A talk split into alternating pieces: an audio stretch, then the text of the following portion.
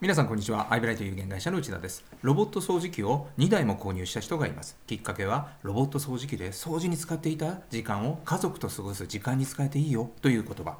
普通は掃除機イコールきれいにするものですが、この言葉によって掃除機イコール家族との時間を作り出すものになったわけです。ロボット掃除機の付加価値に気づき、2台の購入に至りました。付加価値。これは就寝保険を売るときもキーワードです。売れる人は顧客に就寝保険の付加価値を気づかせます。今回はあるトップセールスの就寝保険の付加価値に気づかせるトークをいくつか紹介します。就寝保険は保証が一生涯ついていると伝えるだけではなくいつか必ず保険金が下りる時が来る。無期限の保険と言い換えます。また自分で期限を決められる保険。死亡率に反映しない特典としてどんなに年を取っても掛け金は不変とも伝えます。さらに保証として残すだけではなく年金資産として利用可能と伝えます。さああなたも試してみてください。